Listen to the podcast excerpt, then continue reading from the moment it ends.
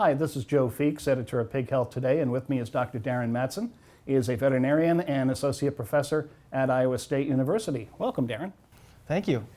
Now, you can't have a conversation with Darin Madson without circovirus coming up in it, so let's just cut to the chase.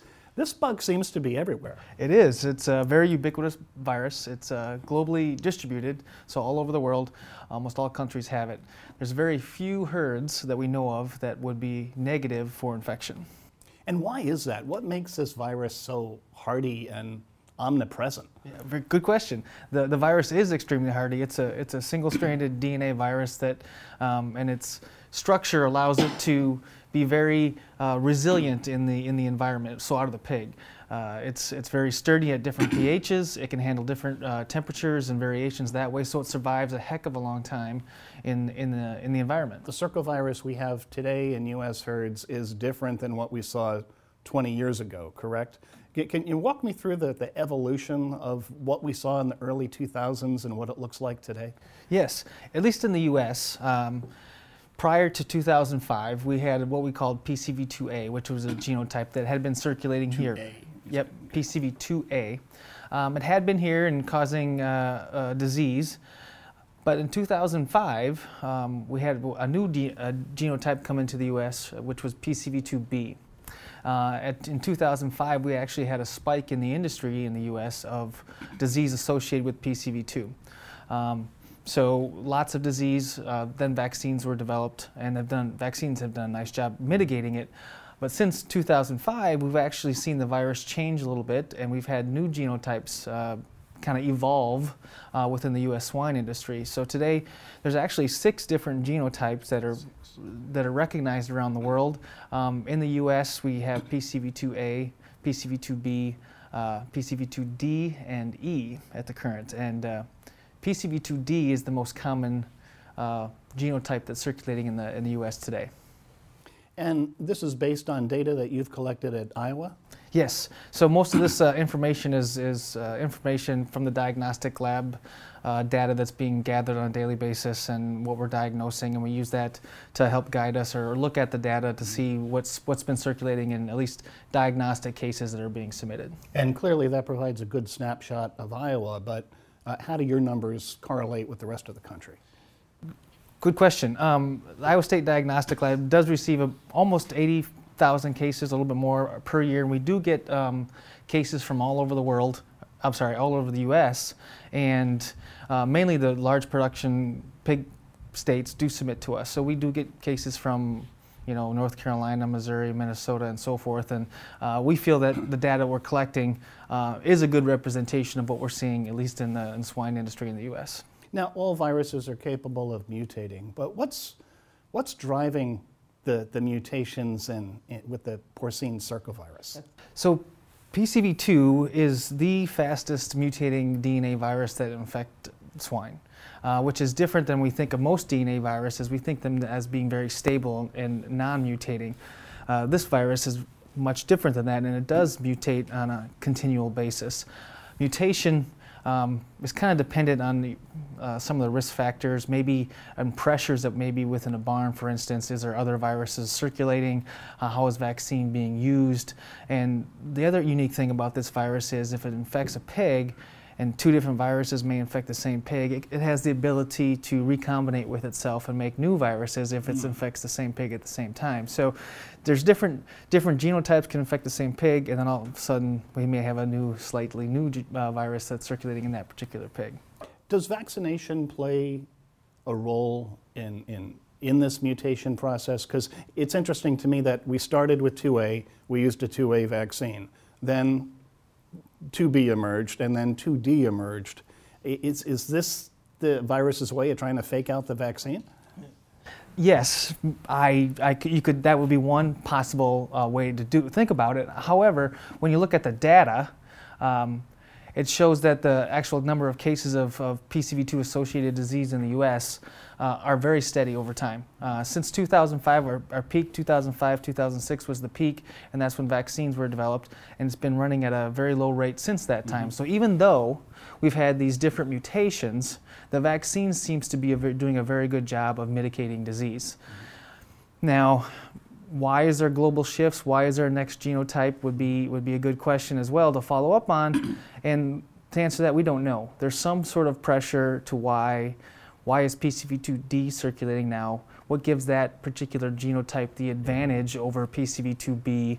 Um, that's hard to explain, and we don't know why, but uh, there's something, um, something different about that genotype that either makes it replicate to a higher level or may cause infection longer, and that's giving an advantage over some of the other genotypes. Let's talk about cross-protection. Uh, as I understand it, most of the vaccines that have been used have only contained the two A genotype, yet you don't hear people complaining a lot about circovirus uh, anymore. Uh, so apparently we're getting some good cross-protection from these two A vaccines against two B and two D. Is that right? That is correct. Uh, the the cross-protection is is very good across genotypes at this particular time because the major antigenic uh, portions of the virus that are being exposed to the pig are similar across those genotypes. Mm-hmm. So the vaccines are protecting very well currently. Now, is there always room for improvement? Yes. Um, if you can broaden the, the uh, uh, antigenic diversity uh, of particular vi- vaccines, this may increase or uh, protection and decrease infection or, or disease in those animals. So we've got, uh, there, there are two A vaccines, there's a two B vaccine as well. Do you see uh, any difference between them in terms of their levels of cross-protection when you just have either two A or two B?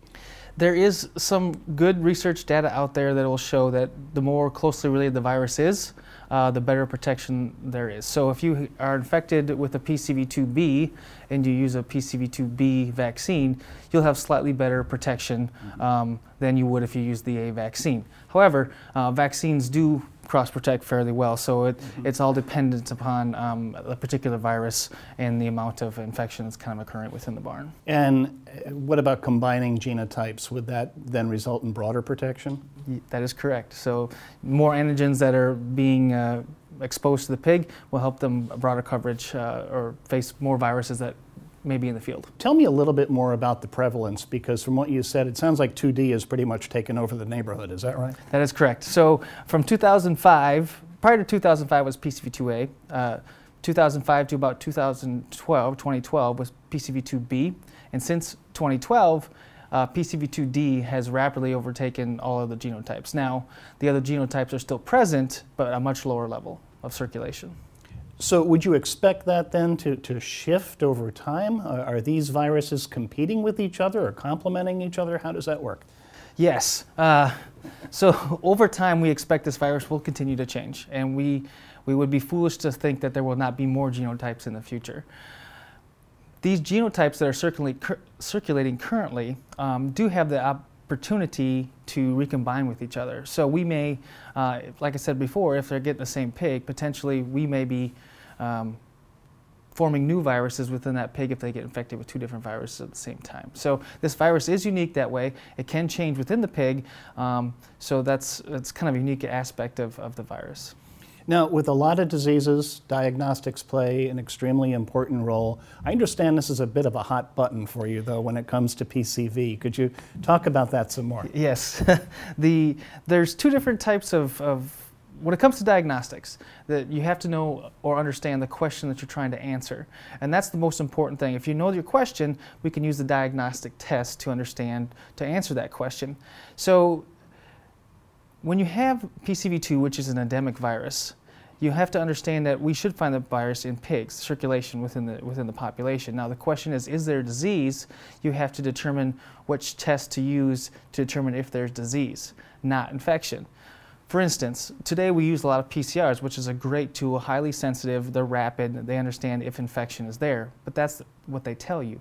It, they're infected. It doesn't tell you that they have disease.